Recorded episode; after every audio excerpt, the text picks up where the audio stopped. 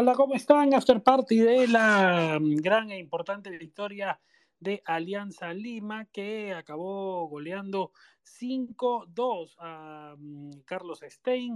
Buena victoria del elenco íntimo en Matute contra un rival con el que han existido, pues, eh, escosores en los últimos tiempos por todos los temas conocidos en torno del descenso íntimo en cancha de 2020 y su posterior permanencia en la categoría a raíz del fallo del TAS, por supuesto Stein también vinculado con temas de mesa desde su ascenso en eh, la Copa Perú 2019, cuando precisamente fue campeón eh, a pesar de haber sido segundo en la cancha, ¿no? Acabó desplazando a Yacuabamba. Lo cierto es que en medio de, ese morbo peculiar que podía existir en el, lance entre íntimos y carlistas, el, triunfo del cuadro de Carlos Bustos es contundente. Localmente marcha bien Alianza en estos últimos partidos. El clásico fue un acicate importante.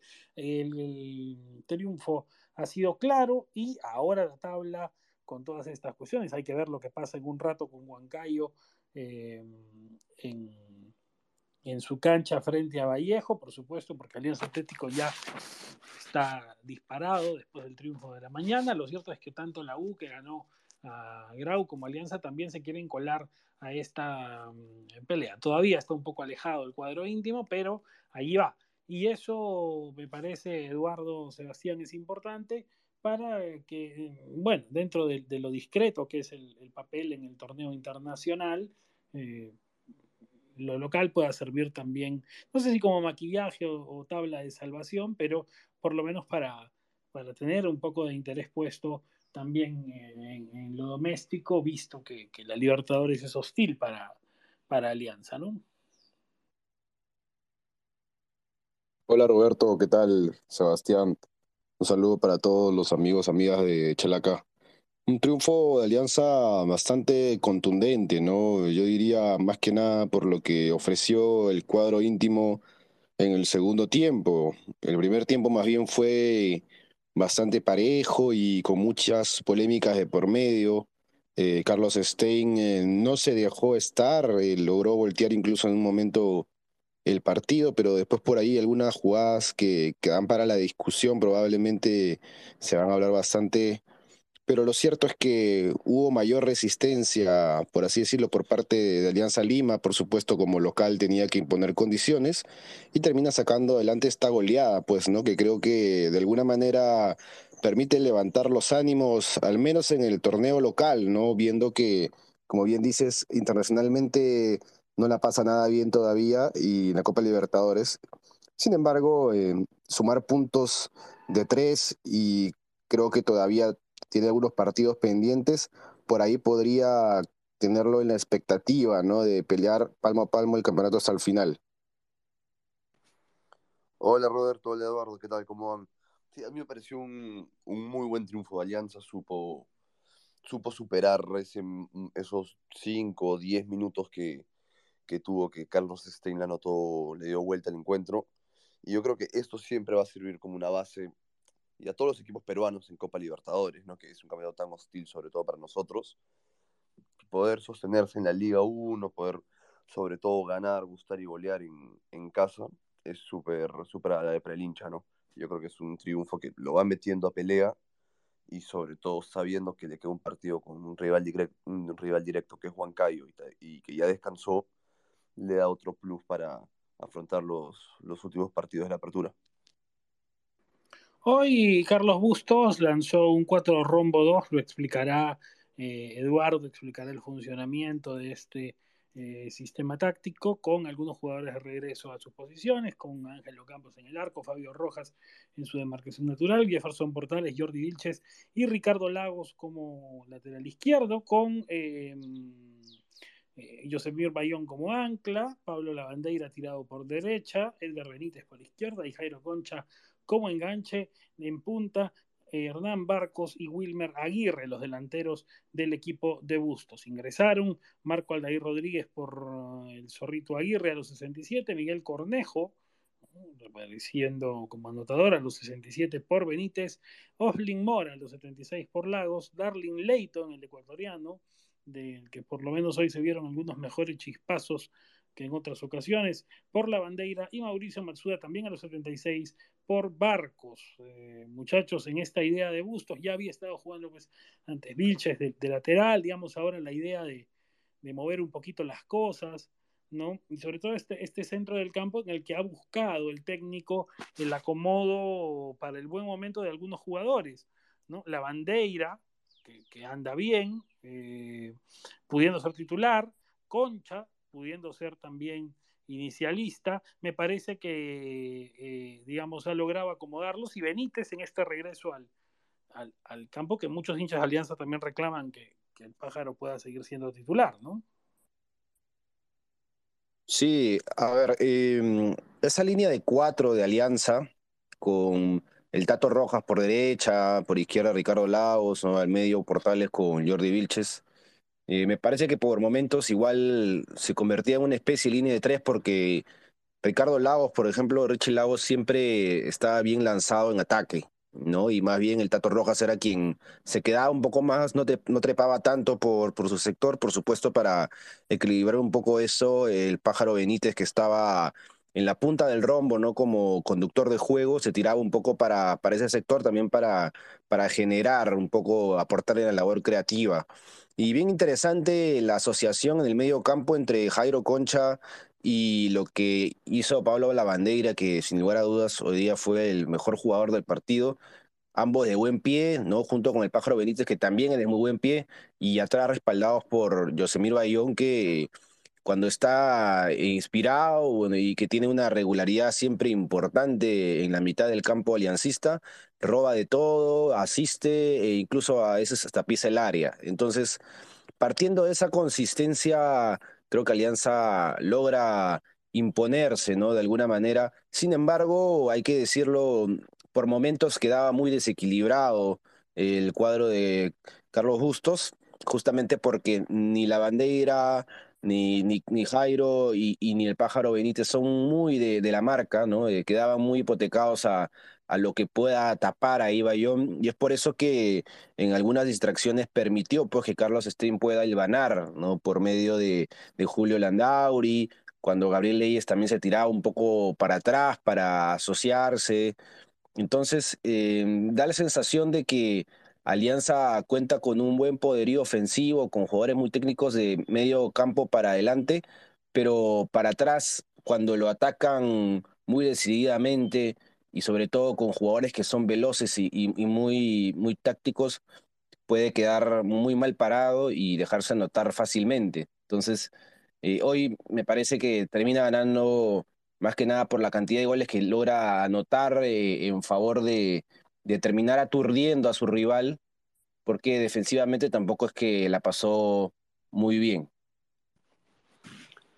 Eso es algo que, eso es lo que más me puede llegar a sorprender y sobre todo en un partido tan marcado como el de hoy, es la diferencia del año, de la alianza del año pasado con la de esta. Viendo el, Alianza, su principal fortaleza era el, el poderío defensivo y ahora es literalmente todo lo contrario, ¿no? Ahora es un equipo que juega de la mano de la bandera, de Jairo, de Barcos. Y el año pasado, si veíamos, era la línea de tres con dos stoppers, un líbero, dos carrileros, que eran Lagos y Mora. Y ahora vemos un, equipo totalmente distinto, ¿no? Con Vilches de lateral, con Tato Rojas. Hoy jugó Lagos un poco más suelto, pero viendo una base de cómo cambió la formación, yo creo que hoy esa es la gran duda, la, la gran falta que tiene Alianza, ¿no? Cómo plasmar lo, ofensivo, pero tampoco descuidarse tanto en lo defensivo. Stein hoy saltó al campo de Matute con 5 trapecio 1. En teoría, ahora Eduardo también explicará algunos desplazamientos, por supuesto, en función también de la ubicación de Mesones, que es la piedra de toque del equipo carlista, ya se sabe que es polifuncional y actúa en cualquiera de las posiciones del campo. ¿no? Con el golero Juan Goyoneche en el arco, unas de cal y bastantes de arena, a veces Goyoneche que es un buen arquero, que la semana pasada fue figura en Jaén, a pesar de la eh, victoria de su equipo fue figura, pero esta vez volvió a las andadas con algunos hierros que ya le hemos visto antes, principalmente con camiseta de UTC. Coyoneche digo bien en el arco, Andrés eh, López de lateral derecho, John Fajardo, Johnny Mena, Mesones, Felipe Mesones, el polifuncional como stopper, y Jean-Pierre Mendoza, del ex Unión Guaral, como lateral o carrilero izquierdo, eh, Yosimar Vargas y Yosimar Atoche, los tocayos en primera línea, Shiro Takeuchi y Julio Landauri como extremos, y Gabriel Leyes, ex aliancista, igual que Landauri, igual que Atoche, ¿no? Eh, en el campo. En filas eh, carlistas, los ingresantes en esta ocasión fueron Maximiliano Freitas a los 52, el goleador, el uruguayo por Mesones, a los 67 Damián Ismodes por Vargas, a los 67 el uruguayo también Leonardo Ramos por Takeuchi, a los 75 Brandon Palacios por Atochi y a los 75 Jorge Luis Coqui Molina por Landauri. Los goles del encuentro, ¿no? La bandera, al minuto 3, abrió la cuenta para Alianza, Shiro Takeuchi a los 18 empató para Stein y Julio Landauri, lo anotó el ex, puso la zozobra a los 23, pero Lagos de hombro a los 34 puso la igualdad, aunque hay una foto ahí de Pedro Monteverde que ve un, toquecito con la mano, habrá que eh, repetirla más y mirarla más, pero la foto parece no mentir, ¿no? Que de algún modo también toca el balón con la mano en algún punto Lagos. Eh, Benítez a los 47 más colocó el tercero para Alianza, a los 50 ya se desata la superioridad íntima con el gol de la bandera y a los 69 Miguel Cornejo, que vuelve al gol, ¿no? Le había anotado a Stein, recordemos en la Videna, un golazo en 2020, de lo poco recordable, positivo que tiene esa oscura campaña aliancista. A los 69 Cornejo completó el 5 a 2. Eh, sobre este Stein, muchachos, que, repito, ¿no? Eh, Tabaré Silva me parece, Eduardo, que hasta un punto lee el partido adecuadamente y sobre todo me parece que esa, esa, esa táctica inicial sí lo complica Alianza, ¿no? Pero luego, ya con la entrada de Freitas hay eh, que era, era, necesaria, Freitas es el hombre del gol en Stein, pero creo que ya en un momento se desarticula un poquito el cerco y, y se decantan las compuertas para la goleada. Sí, de hecho, Stein creo que empieza un poco distraído, ¿no? El gol de, la bandera a los tres minutos un poco que cambia el panorama, pero con los minutos empieza a aglomerarse bien atrás y, y sobre todo a repartir bien el balón de, medio campo para adelante, ¿no? Eh, en la buena función de, de Julio Landaure, que si bien eh, estaba por izquierda y se tiraba bastante al medio para poder triangular por ahí con, con, lo, con lo, que podía hacer Gabriel Leyes y también Oshiro Takeuchi. Y em, justamente como parte de esa inspiración, ¿no? Me pareció, bueno, como seguiría las leyes del ex, porque Gabriel Leyes dio dos asistencias, una para que Takeuchi abra el marcador y después una buena pared con, con Julio Landauri, ¿no? Que termina anotando con un zurdazo. Después de eso, ya luego llega el gol del empate de Ricardo Lao, como bien dices, aparentemente era con el hombro, pero por ahí hay algunas fotos que están circulando, ¿no? Una que tomó Pedro, ¿no? Nuestro compañero, en la que se ve claramente que hay un toque con la mano, ¿no? Habría que verla nuevamente y analizar. Si es que hubiera otra perspectiva, seguramente quedaría mucho más, más clara la jugada. Eh, lo cierto es que después también llega el gol del pájaro Benítez en claro offside, así al final del primer tiempo, y creo que ahí ya lo termina de matar anímicamente a, Carlos Stein, que había hecho bien el esfuerzo por, por remontarlo. Eh, porque en el segundo tiempo ya se, se, ve una cara bastante desmejorada, ¿no? Creo que la lectura de Taboré Silva es, por supuesto, ya me metieron el, tercer gol, entonces, eh, incluso ya el cuarto, ¿no? Porque el, el, gol de la bandera, que es este, el segundo que nota el minuto 50, que hay un blooper ahí de, Juan Goyoneche, ¿no? Me parece que es Mesones también con, con Johnny Mena, quienes se terminan eh, interponiendo entre ellos y, la pelota termina entrando. Lo cierto es que después de eso entra pues, justamente Maximiliano Freitas, ¿no? Tabaré, me imagino que pensará, tengo que meter a mi delantero más, eh, más, más, más estrella, ¿no? Por así decirlo, para que por ahí te, te, te deje aumentar el volumen ofensivo, ¿no? Pero no sé, no, lo, no pudo prever que iba a quedar mal parado atrás al sacar a Felipe Mesones, ¿no? El todo funcional, que estaba como uno de los centrales, y pues rápidamente empezó a quedar muy mal parado atrás, con muchos espacios. Alianza tuvo para aumentar la cuenta en, en varias ocasiones, pero no fue hasta el ingreso de Miguel Cornejo a los 67 y un par de minutos después ya él anota, ¿no? Pero antes de eso había salido Yosimar Vargas en el medio y había salido también Oshiro Takeuchi. Eh, Yosimar Vargas, uno de sus volantes de marca en el medio, ¿no? Había ingresado también es y creo que eso también le, le, quita tránsito en la mitad del campo a Stein y empieza a quedar mano a mano atrás. Y sobre todo pierde las coberturas en, en, el, en la volante, donde justamente pues es que Cornejo aprovechó para poder anotar ese, ese gol, ¿no? Tras una buena asistencia de Palo Lavandeira, que dicho sea de paso también se escapaba y, por izquierda, por derecha, por el medio, y nunca nadie le, le tomó la, la referencia, ¿no? Entonces, parece que poco a poco se fue cayendo a pedazos el Carlos Stein. Eh, no se vio ya muchos intentos, más bien eh, se, se le notaba muy desarticulado de, de cara a tratar de generar el juego ya en la última media hora y más bien pareciera que le cedió pues todo el protagonismo a Alianza que me parece también que termina mejor parado físicamente eh, a pesar de hacer más desgaste y se lo lleva se termina llevando de encuentro a, Carlos Stein en todos los sentidos finalmente. Sí, claro, al final ya se dio ese nivel natural, ¿no? Eh, igual Stein no es un equipo que se tiró atrás en Matute. Creo que hizo un buen trabajo en el primer tiempo.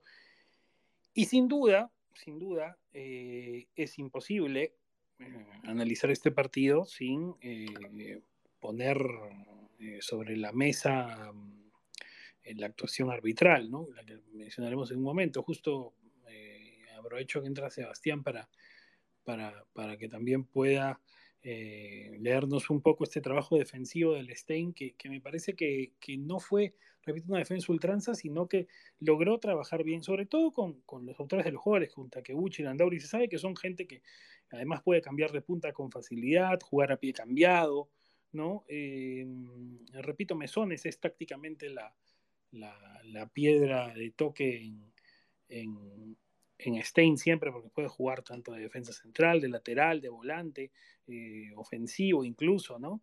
Eh, es un jugador muy interesante, Felipe Mesón es el ex Grau, y creo con eso, Sebastián, que, que Stein hacía las cosas bien, pero a veces, claro, tienes que sacrificar algo en búsqueda del gol. Eh, digamos, si tienes dos goleadores como Leyes y Freitas, bueno, ¿por qué no tenerlos a los dos arriba? Y eso hizo que Stein dejara espacios atrás, ¿no? Sí, en verdad intentó jugar al mano a mano, ya con un resultado en contra, salió a proponer más y se, pudieron dar ciertas falencias defensivas en, en la hora con los, espacios abiertos, ¿no? Es, pagó caro Johnny Mena, por ejemplo, siento que fue un punto flojo de la defensa de Stein, eh, Fajardo tampoco tuvo su mejor partido, y yo creo que cuando el partido se abre y donde ves más el rendimiento, el rendimiento individual que un rendimiento colectivo, ¿no? Y yo creo que metiendo a,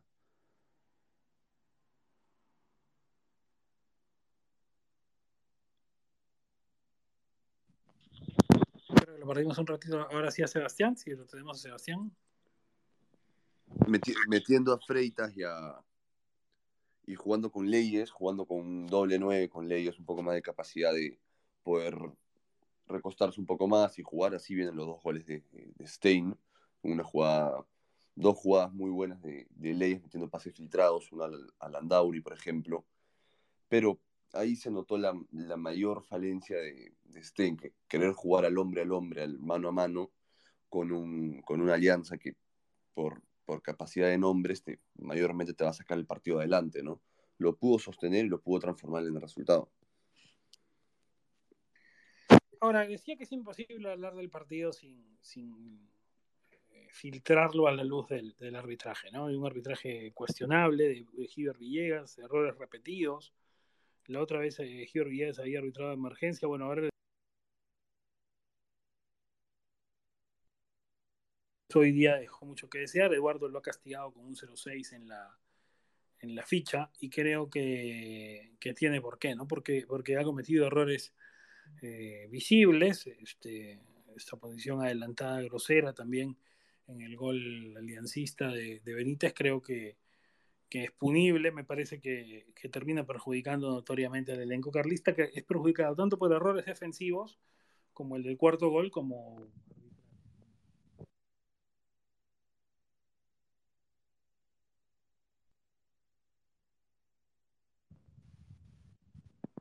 No sé, Eduardo, ¿qué te, cómo, cómo viste el arbitraje? La verdad que bastante cuestionable, ¿no? Lo de la, la cuarteta arbitral. Más allá de que Alianza fue superior, ¿no? Eh, tanto colectivamente como individualmente, no, no se puede analizar el partido sin, sin aquellos hierros, pues que terminaron influenciando de alguna manera, ¿no? Para que el marcador quede como quedó, ¿no? Y ojo que no estoy diciendo que Alianza ganó por gracias, al arbitraje y nada por el estilo, porque Alianza tuvo, como dije, para anotar incluso más goles pero es cierto que eh, termina afectando, ¿no? Eh, termina desluciendo un poco de repente eh, el buen espectáculo que, que, se estaba viendo en un partido bastante parejo, al menos en el primer tiempo. Ahí me queda primero la, duda, ¿no? también quisiera verla bien en cámara lenta y todo eso, ¿no? De, del primer gol, ¿no? La asistencia de Ricardo Lagos. A, a, primera vista me pareció que la pelota ya se había ido, ¿no? Pero sin embargo, el, el, en, bueno, en, las diferentes transmisiones han, han mencionado que en realidad eh, no había salido toda la pelota. Eh, después, en el gol del empate de Alianza Lima, está esta jugada ¿no? de Ricardo Lagos también, que eh, en primera instancia parecía hombro, pero después por ahí hay algunas fotos, ¿no? como nos ha compartido nuestro compañero Pedro Monteverde, que parece que también la toca con la mano. Entonces, Ahí sería una, una segunda jugada y de tercera me parece, esta sí creo que es la incuestionable, ¿no? La posición adelantada del pájaro Benítez para, para el 3 a 2. Entonces, esos, esos tres jugadas que terminan de alguna manera eh, sirviendo para que Alianza saque ventaja en el primer tiempo, terminan de alguna manera influyendo, imagino que anímicamente también en lo, que hacía Stein, ¿no? Eh, ver que estás haciéndole gaste y no, no, te salen las cosas bien y al final el, árbitro de alguna manera te, te, termina por ahí cobrando en, contra, ¿no? Por así decirlo. Sin embargo, y repito, ¿no? Esto no quiere decir que, que Alianza Lima haya ganado por, porque el arbitraje le favoreció ni nada por el estilo, sino que es un tema de que eh, igual Stein entregó las armas un poco en el segundo tiempo y Alianza pues sacó todos sus argumentos y le pasó por encima pero sin lugar a dudas es más que cuestionable eh, el, accionar de Giver Villegas y toda la cuarta arbitral, ¿no? Que yo creo que en general es muy paupérrimo el, el nivel del arbitraje de, del fútbol peruano, ¿no? Se equivocan en todos los partidos, es parejo casi casi con todos los equipos y bueno, después cuando le toca a algún representante peruano jugar internacionalmente, es donde de repente ahí, cuando se encuentra un árbitro, es un poco más eh, neutrales, eh, árbitros que se equivocan menos, o hay bar, ¿no? o, o, diferentes herramientas que les permiten realizar su trabajo de manera más correcta, pues ahí es donde se ven las sorpresas. Entonces, finalmente, sí, yo creo que lo de Giver Villegas termina siendo lamentable, eh, más allá de que Alianza Lima igual terminó siendo justo ganador, porque como mencioné, impuso sus argumentos válidamente durante el segundo tiempo y le pasó por encima, arrolló a Carlos Stein. Sí, en verdad el arbitraje fue lamentable y algo que pasa es que incluso, incluso se pone en tele de juicio cómo ganó Alianza, ¿no? Porque independientemente de, lo, de, los fallos arbitrales que son constantes en todos los partidos, algo que no sé de qué forma, pero la CONAR debería poner cartas en el asunto porque es insostenible que en todos los partidos de la Liga 1 haya un, un error tan grotesco como se ha visto en esta fecha, por ejemplo, no puede ser que se ponga en tela de juicio una victoria por errores arbitrales. Eso siempre lo va a dejar mal parado tanto al equipo como al, a la terna, ¿no? Yo creo que es algo que se tiene que corregir de, de forma urgente.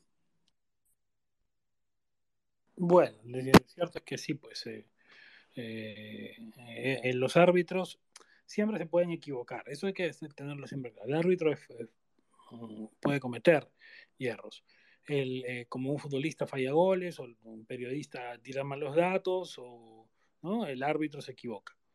Eso es natural. El tema es que cuando el futbolista eh, se equivoca o falla goles, va a la banca.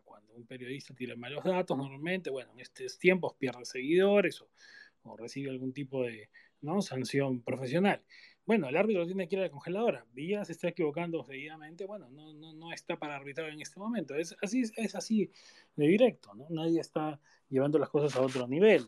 La verdad es que es bastante eh, recurrente esto y, y se hace, se hace desagradable.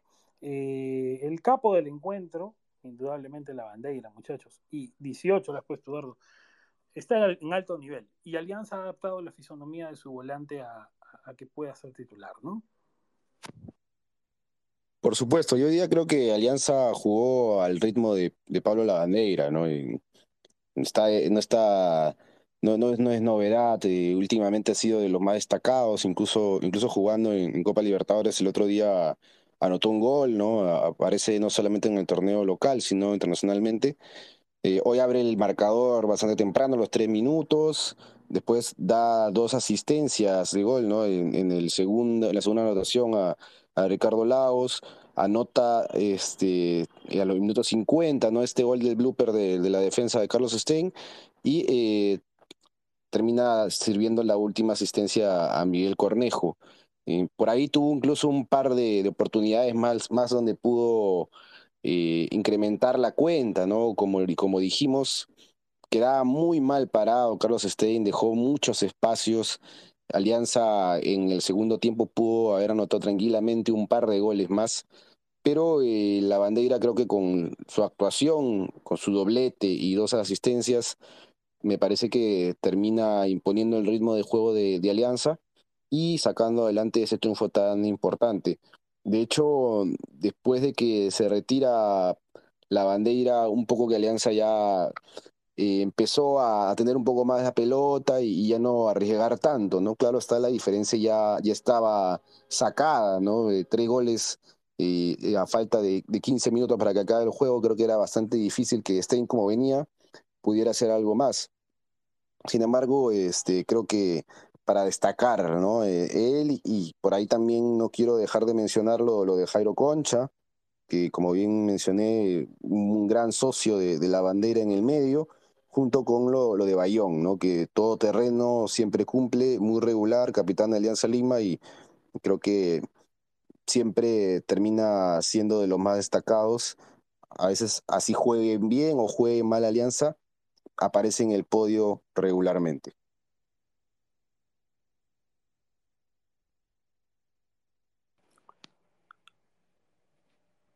Eso, es uno de los de, las principales virtudes que pudo encontrar Carlos Bustos, ¿no?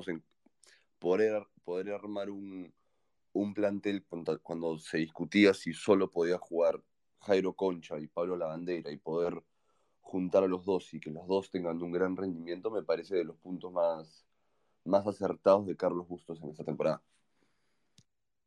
Bien, ya mm, comenzó el último partido del domingo entre Huancayo y Vallejo, partido importantísimo para el devenir de la punta, así que eh, ya quedan con eso Víctor Hugo Ceballos vía Twitter y más tarde junto a Jorge Frisancho eh, y Víctor Hugo el análisis aquí desde las 20 cuando acabe el encuentro. Fuerte abrazo y nos escuchamos. Chau. Hasta la próxima. Hasta la próxima, muchas gracias.